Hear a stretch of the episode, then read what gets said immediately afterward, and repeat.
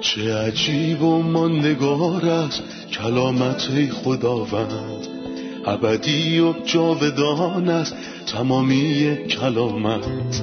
همچون نهری خروشانه بر قلب تشنه کلام تو برترین است تسلی قلب من.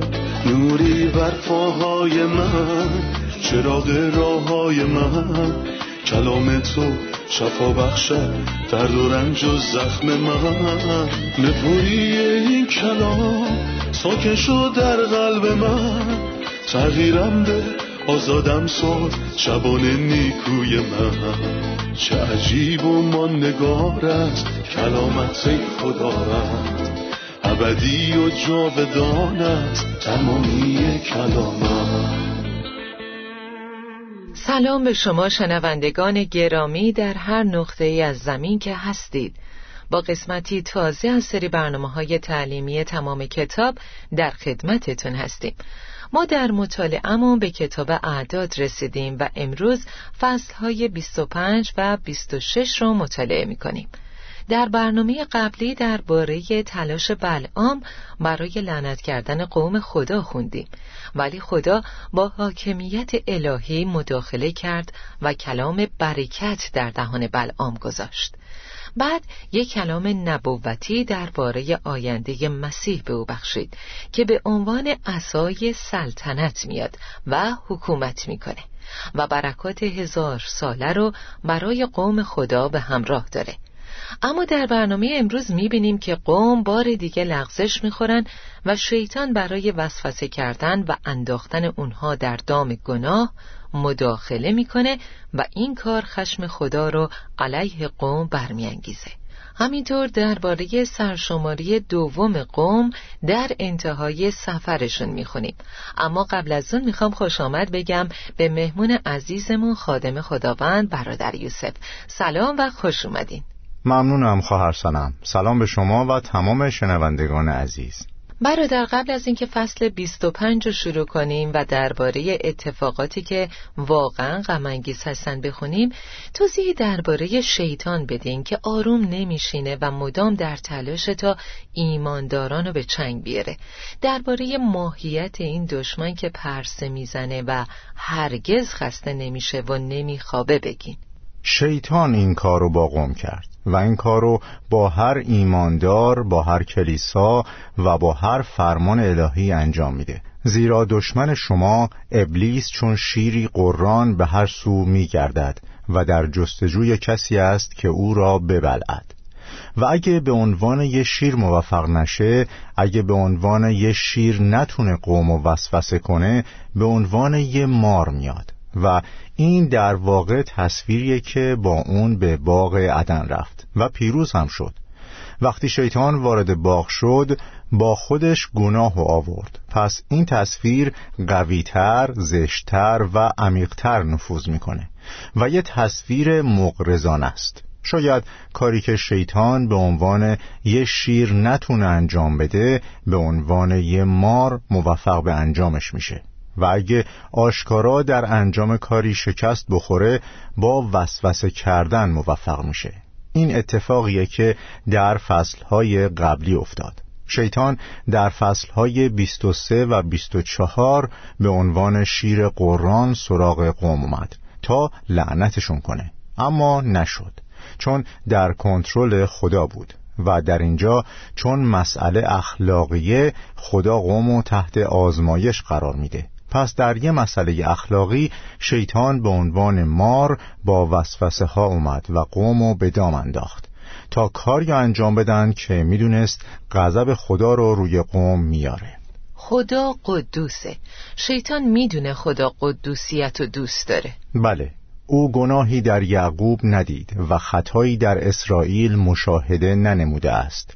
پس شیطان گفت اگه اینطوریه باید کاری کنم که خداوند ازشون عصبانی بشه. اونها باید گناه کنن.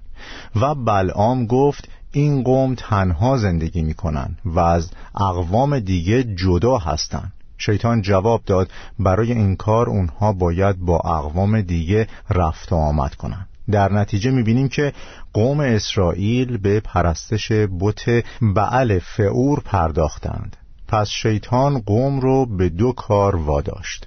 اول اینکه وسوسهشون کرد تا با زنان معابی زنا کنند و بعدها اونها اقوا شدن که بت فعو رو پرستش کنند و دیگه عبارت او گناهی در یعقوب ندید شاملشون نمی‌شد. و این کارها غضب خدا رو روی قوم آورد.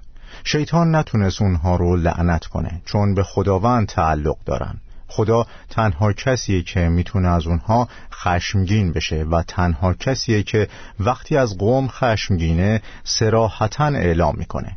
شیطان اونها رو در یه مسئله اخلاقی گذاشت تا خدا رو خشمگین کنن و این کار رو با ایمانداران هم انجام میده. درسته. قوم در مقابل وسوسه های زیادی موفق شدن. ولی وقتی به طرف گناه منحرف بشن ممکنه که در گناه سقوط کنن. و واقعا چقدر در این روزا وسوسه زیاد شده خدا از همه ما محافظت کنه. تاریخ قدیمی کلیسا به ما نشون میده که وقتی شیطان به عنوان شیر میاد می‌تونه مثلا به صورت جفا باشه که ایمانداران متوجهش میشن. باهاش مقابله می‌کنن شکستش میدن و دعا می‌کنن و بهتر میشن. ولی وقتی شرایط مساعده و هیچ جفایی از خارج نیست شیطان از داخل از طریق اختلاف نظرهایی بین ایمانداران یا تعلیم غلط یا مشکلات اخلاقی حمله می‌کنه. پس شیطان مثل مار از داخل حمله می‌کنه. و ما باید خیلی هوشیار و مراقب باشیم. درسته. آیاتی رو از فصل 25 می‌خونم. در زمانی که قوم اسرائیل در دره عقاقیا اردو زده بودند مردان آنها با دختران مواب زنا می کردند این دخترها آنها را دعوت می کردند تا در مراسم قربانی که برای بودهای ایشان برگزار می شد شرکت کنند. مردان اسرائیلی گوشت قربانی را می خوردند و بودهای ایشان را پرستش می کردند به مرور زمان قوم اسرائیل به پرستش بت الف فعور پرداختند. پس خشم خداوند بر قوم اسرائیل افروخته شد و به موسی فرمود همه رهبران طایفه های اسرائیل را در روز روشن در حضور من اعدام کنید تا خشم سهمگین من از سر قوم اسرائیل دور شود. موسی به قضات اسرائیل گفت تمام کسانی را که بت به او را پرستش کردند اعدام کنید. سپس یکی از مردان اسرائیلی در برابر چشمان موسا و تمام مردمی که در جلوی خیمه عبادت گریه می کردند یک زن مدیانی را با خود به اردوگاه آورد. وقتی فینهاس پسر الآزار نوه هارون کاهن این را دید نیزه ای را به دست گرفت و به دنبال آن مرد به درون چادری که دختر را به آن برده بود رفت و نیزه را در بدن هر دوی آنها فرو برد و به این ترتیب بلا از سر مردم اسرائیل رفت شد. با وجود این بیست و چهار هزار نفر در اثر آن بلا طلب شدند. سقوطی که در اون ناکامی قوم و دیدیم. ولی جنبه روشن این ماجرا اینه که می‌تونیم در مورد موضع فینهاس پسر ایلازر کاهن صحبت کنیم. خدا همواره کسی رو برای خودش بلند می‌کنه. در یه وضعیت کاملا تاریک او کسی رو برای خودش بلند می‌کنه که در میان حادثه ظاهر میشه. ظرفی که خدا از قبل آماده کرده و در ذهن و قلبش با اصول خدا همراست است. خدا از شرارت متنفره و این تنفر خیلی شدیده. در اینجا 24 هزار نفر مردن و این تنفر خدا از شرارت رو نشون میده. پس این شخص و تمام اتفاقایی که افتاد جوابی هستند به قلب خدا. علاقه او به قدوسیت و نفرتش از شرارت. در این میان مردی گستاخ ظاهر میشه و در مقابل این جماعت عزادار و دل شکسته به شرارتش ادامه میده چون وضعیت اخلاقیش همین بود. این مرد با گستاخی تمام و عمدن یه زن مدیانی رو در مقابل چشمان قومی که به خاطر همین گناه و ناپاکی دچار غم شده بودن به داخل خیمه خودش می‌بره و می‌خواد که این ناپاکی رو علنی و عادی جلوه بده. ولی فینهاس برای خداوند غیرت داشت و مطابق قلب خداوند این گناه رو نابود کرد. چون این شخص نیازی به درمان نداشت و لازم نبود کسی روی شونش بزنه و در خلوت باهاش صحبت کنه. انهدام شریر کاری بود که فینهاس کرد. این یه برخورد وفادارانه است. برخورد کسی که شرارت و تمام جنبه هاش رد می‌کنه. در ادامه این فصل می‌بینیم که این کار پاداش خودش رو هم داره. برادر چرا در دوران شریعت داوری گناه انقدر سریع و سخت بود؟ درباره این مسئله دو تفکر وجود داره. تفکر اول اینه که گناهانی که در انظار عمومی هستند بر تمام افراد تأثیر منفی می‌ذارن و چون بر ضد خدا هستند خیلی سریع باید حذف بشن. مثل موردی که در اینجا دیدیم این گناهیه که می‌تونه همه چیز رو خراب کنه و بنابراین خدا رو به چالش می‌کشه. مثل مردی که در روز سبت هیزم جمع می کرد یا مثل آیهی که در اول قرنتیان فصل پنج می خونیم آن مرد شریر را از میان خود برانید. چرا باید بیرونش کنیم؟ شاید چون گناهی که در انظار عمومی انجام میشه. تفکر دوم اینه که چون در ابتدای هر عهد یا تدبیر خدا اصولش رو نشون میده همیشه با داوری فوری گناهانی که علیه اون عهد هستن متمایز میشه. پس این ابتدای عهد شریعت بوده و خدا در حال بنیان نهادن عهد جدیدی با این قوم بود که شریعت نام داشت. درسته. در نتیجه هر کس که حکمی و میشکست باید بلا فاصله منقطع می‌شد این شرایط برای کلیسا هم صدق می‌کنه در ابتدای کلیسا شاگردان نمی‌تونستن گناه و تحمل کنن برای مثال اونا با هنانیا و سفیره چیکار کردند؟ این آغاز تدبیر و عهدی جدید بود برای همین هنانیا و سفیره بلا فاصله کشته شدند. آیاتی رو می‌خونم که خداوند به موسی درباره فینهاس گفت. خداوند به موسی فرمود فینهاس پسر الآزار نوه هارون کاهن خشم مرا فرو نشاند. او نخواست که به غیر از من خدای دیگری را پرستش کند. این من هم قوم اسرائیل را تلف نکردم. پس به او بگو که چون او حرمت مرا حفظ کرد و باعث شد که من گناه قوم اسرائیل را ببخشم من با او یک پیمان ابدی میبندم که او و فرزندانش برای همیشه کاهن باشند خداوند برای فینهاس چه کاری انجام داد؟ در حقیقت خداوند درباره کاری که فینهاس کرد گفت او خشم مرا فرو نشاند این یعنی اگه فینهاس این کار را انجام نمی‌داد گناه اون مرد خدا رو نسبت به همه قوم خشمگین می کرد او خشم مرا فرو نشاند چون با غیرت من قیورانه عمل کرد. موضوع این نیست که او صرفا قلب خدا رو راضی می‌کنه بلکه خشم و از قوم خدا بر می داره چون گناه به قوم تعلق داره. خداوند به فینهاس وعده ای داد و گفت من با او یک پیمان ابدی میبندم. که او و فرزندانش برای همیشه کاهن باشند. ما می‌دونیم که هارون چهار پسر داشت ناداب و ابیهود و ایلازر و ایتامار. فینهاس پسر ایلازر بود. در لاویان ده خوندیم که ناداب و ابیهود به خاطر تقدیم آتش غیر مقدس کشته شدند و ایلازر و ایتامار باقی موندند. ایلی کاهن از نسل ایتامار بود. در روزگار سموئیل خدمت می کرد و پسران شریری داشت. پس خداوند به خاطر شرارتشون وعده داد که این نسل از خانواده کهانتی و خانه او اخراج میشن و به طور کامل منقطع خواهند شد.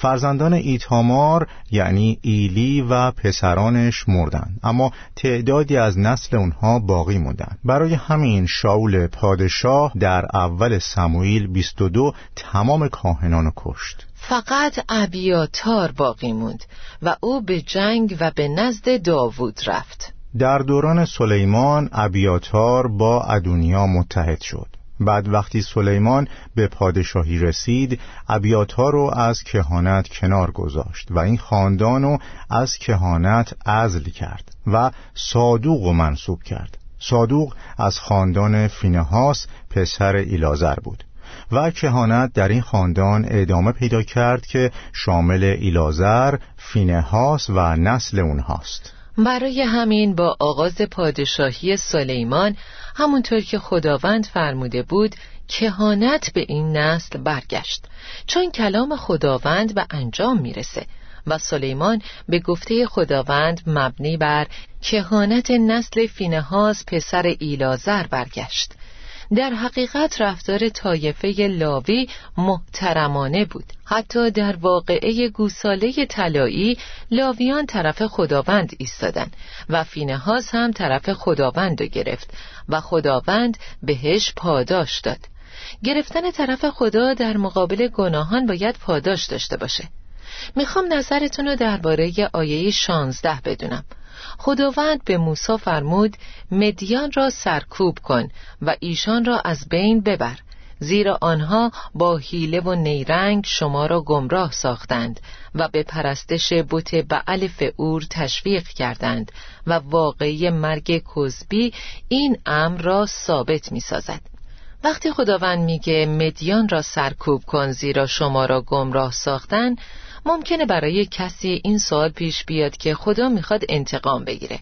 انگار میگه چشم در برابر چشم و دندان در برابر دندان. آیا مفهوم روحانی دیگه ای در پشت این آیات هست؟ بله یه معنای اخلاقی یا مفهومی روحانی وجود داره. ممکنه بپرسین چرا به طور خاص برای این گناه؟ چرا خداوند این کارو کرد؟ زیرا شما را گمراه ساختند. زیرا آنها با حیله و نیرنگ شما را گمراه ساختند. گناه گمراهی میاره و باعث خفگی شما میشه. این اتفاقیه که افتاد. خدا می‌خواد بگه شما دارید به خاطر گناه خفه میشید. پس آنها با حیله و نیرنگ شما را گمراه ساختند و به پرستش بت بعل فعور تشویق کردند. نه اینکه بهتون بدگویی کنند تا عصبانی بشید. نه. بلکه با بدام گناه انداختن شما رو گمراه کردند بعد میفرماید واقعه مرگ کذبی این امر را ثابت می‌سازد. این یک گناه فراموش نشدنیه. چون خدا یادش میمونه. چه گناهی؟ گناهی در مقابل چشم عموم که خدا رو به چالش می‌کشه. و واقعه مرگ کزبی این امر را ثابت می سازد کزبی دختر بزرگ خاندان مدیان بود که با مرد اسرائیلی زنا کرد باید از این شخص انتقام گرفته می‌شد. منظور از این عبارت اینه که اون افراد از شرارت به عنوان ابزار اصلیشون استفاده کردند. پس شرارت باید بدون در نظر گرفتن بهایی که داره منهدم بشه. در ادامه می‌بینیم که قوم مدیان رو سرکوب می‌کنن و این یه اصل الهیه که میگه نمیشه شریر رو دست کم گرفت. به خصوص عمل شریرانه که در مقابل مردم خدا رو به چالش بکشه. بنابراین کاربرد این آیات برای ما که در نور عهد جدید هستیم روحانیه و نشون میده دشمنانی وجود دارن که ما باهاشون در جنگیم و انسان نیستند زیرا جنگ ما با انسان نیست بلکه ما علیه فرمان و اولیای امور و نیروهای حاکم بر این جهان تاریک و نیروهای شیطانی در آسمان در جنگ هستیم. وقتی جهان ما رو وسوسه می‌کنه و شیطان تمایلات انسانی رو در مقابل ما قرار میده قصدشون گمراه کردن ماست. ما چطور می‌تونیم مسلح بمونیم و روح چطور می‌تونه علیه تمایلات انسانی بیسته؟ در خصوص نبرد ما با امیال جسمانی کتاب مقدس به ما تعلیم میده که مقابله ما با جسم توسط مرگ نه سازش پس تمایلات نفسانی های دنیا و قصد شیطان گمراه کردن جسم به سمت شهوت و به دام افتادنه برای اینها راه حلی بجز مرگ وجود نداره. ما نمی‌تونیم باهاشون سازش کنیم. درسته ممنونم. استراحت کوتاهی می‌کنیم و با ادامه درس برمیگردیم.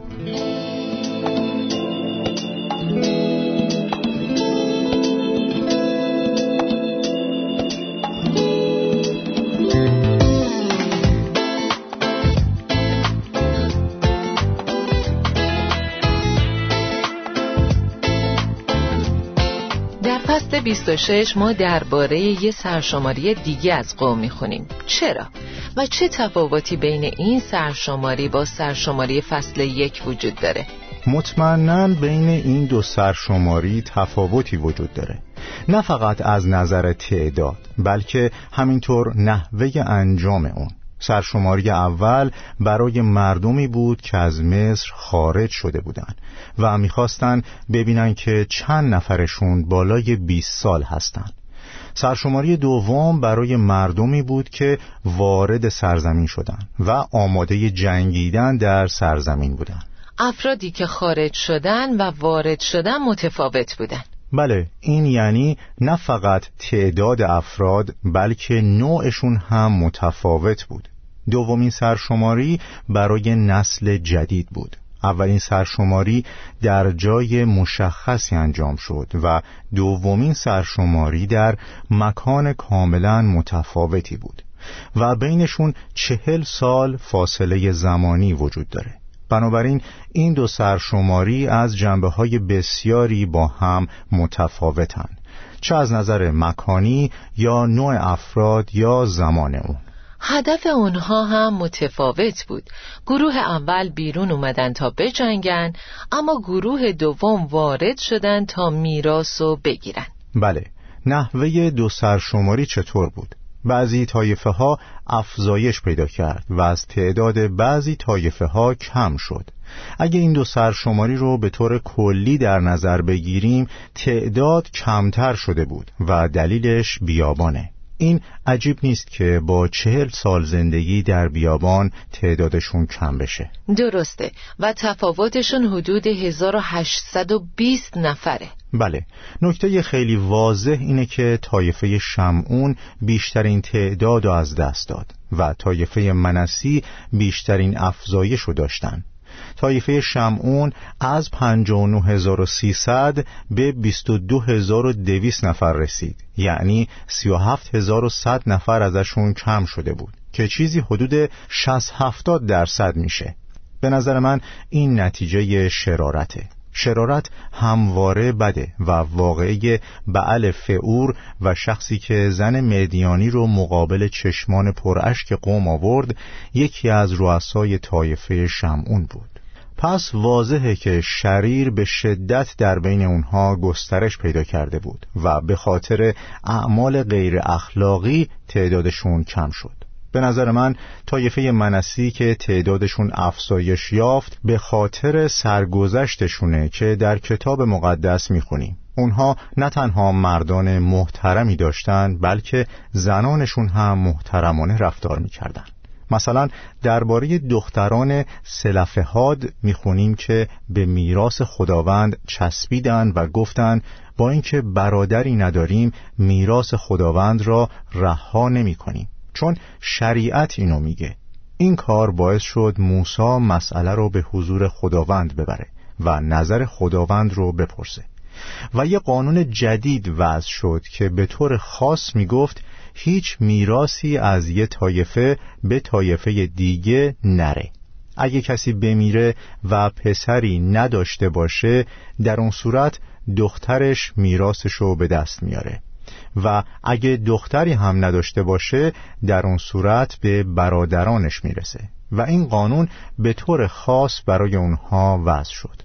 همینطور وقتی افزایش یا کاهشی در تعداد وجود داره این مسئله بعدها یعنی زمانی که قوم وارد سرزمین میشن روی میراثشون تأثیر می‌ذاره. یعنی مساحت زمینشون با توجه به تعدادشونه. بله این تقسیم بندی با قرعه انداختن انجام شد. پس تحت اقتدار خدا بوده که هر طایفه‌ای در کجا ساکن بشه.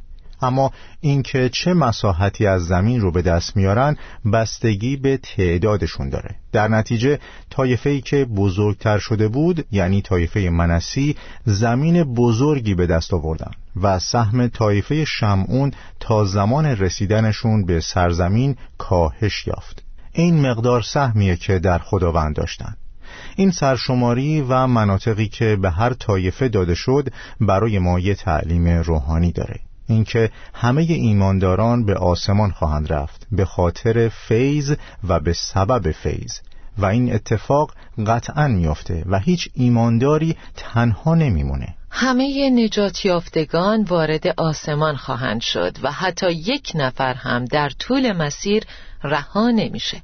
ولی پاداش هایی که افراد دریافت می‌کنن از همدیگه متفاوته. یعنی درجات مختلفی وجود داره و هر کسی در درجه متفاوتی از بودن مسیح لذت می‌بره.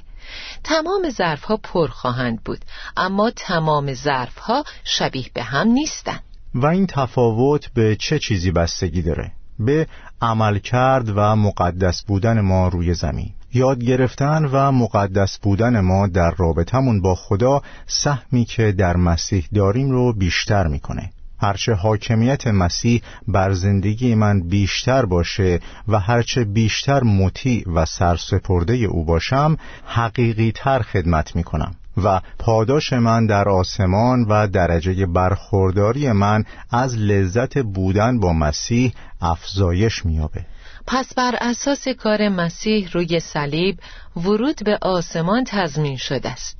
ولی پاداش کسانی که وارد آسمان میشن یکسان نیست.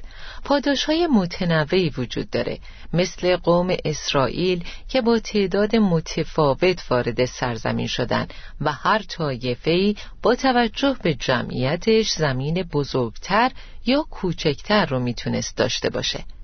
برادر در بین های کتاب مقدس وقایع شرماوری وجود دارند که درست یک صفحه بعد از اونها ما درباره یه برکت می‌خونیم. مثلا در فصل 25 وقتی قوم و علی فعور رو پرستش کردن و اون مرد اسرائیلی زن مدیانی رو با خودش آورد خیلی شرماور بود.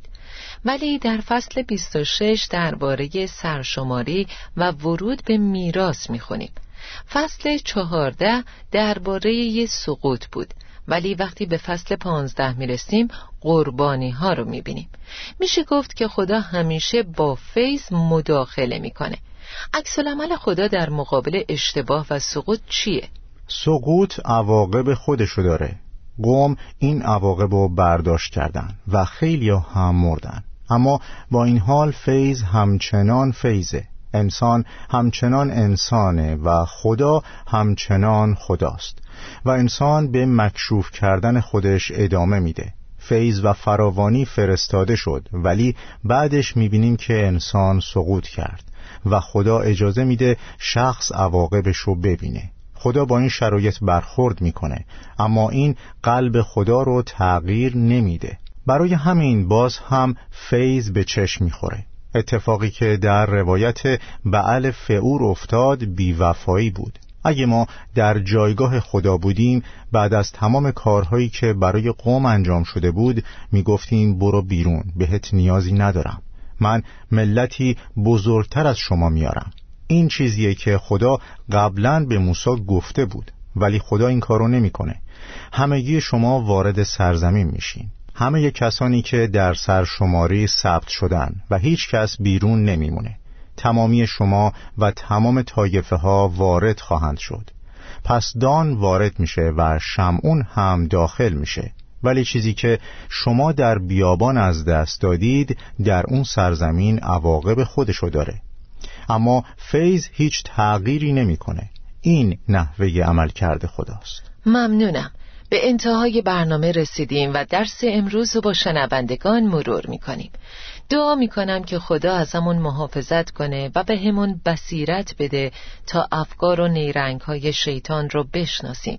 چه وقتی مثل شیر میاد و چه زمانی که به صورت مار میاد. موضوع دلگرم کننده اینه که در بین اتفاقات تاریک پرتوی نوری دیده میشه. یه ظرف نور که برای خداوند قیوره و رفتار و برخوردش در هماهنگی با خداست مثل فینهاز پسر ایلازر کاهن. فهمیدیم با وجود اینکه قوم در فصل 25 در گناه افتادند ولی خداوند در فصل 26 بار دیگه برکتشون داد. اگه ما تصمیم گیرنده بودیم ممکن بود بگیم خدا باید اونها رو رها می کرد و قوم بهتری پیدا می کرد ولی خدا هرگز قومش رو رها نمی‌کنه. ممنون بردر یوسف. خدا بهتون برکت بده. همینطور به شما خواهر سنم. ممنونم. آمین. عزیزان در پایان شما رو با گفته کتاب مقدس درباره مردی که جانب خداوند رو گرفت و اعلام بیطرفی نکرد به خدا میسپارم. این مرد دنبال یه حد وسط نبود و تبعیضی قائل نشد.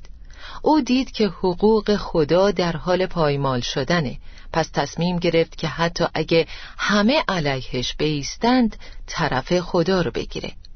این شخص فینهاس پسر ایلازر کاهن بود.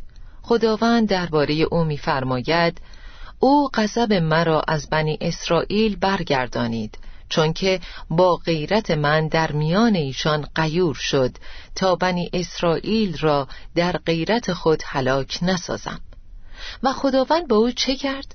کتاب مقدس می‌فرماید لحظا بگو اینک عهد سلامتی خود را به او میبخشم و برای او و برای ذریتش بعد از او فینهاس به خاطر غیرت شخصی خودش قیور نشد. اهداف او شخصی نبود. او به منافع شخصی خودش در جنگ اهمیت نمی‌داد بلکه با غیرت خدا قیور بود. خدا در این روزها دوست داره افرادی رو ببینه که به امور او اهمیت میدن و در قلبهاشون برای حقایق کتاب مقدسی ارزش قائلن. امور خدا در نظرشون با ارزش و با غیرت خداوند قیورن.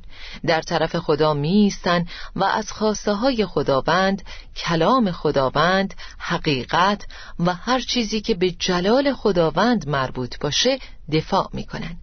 کسانی که با غیرت خداوند غیور هستند در عهد سلامتی خدا از برکاتش سهمی دارند و پاداش می‌گیرند همراهان بیاین یه بار دیگه در طرف خداوند بیستیم و از خواسته های خداوند از جلال خداوند و از هر چیزی که به این کتاب گرانبها مربوط میشه حمایت کنیم. از کتاب مقدس دفاع کنیم و از هیچ چیزی چشم پوشی نکنیم. در روزهای آخر شما به افراد بیطرف نیاز ندارید بلکه به کسانی نیاز دارید که طرف خدا رو می‌گیرن. تا درسی تازه و قسمتی جدید خدا با شما. چه عجیب و ماندگار است کلامت خداوند. ابدی و جاودان است تمامی کلامت. همچون نهری خروشانم بر قلب تشنه کلام تو برترین است تسلی قلب من. نوری بر پاهای من چراغ راه های من. کلام تو شفا بخشد درد و رنج و زخم من. نپوری این کلام ساکن شد در قلب من. تغییرم ده آزادم ساز شبان نیکوی من. چه عجیب و ماندگار است کلامت خدا رد ابدی و جاودان است تمامی کلامت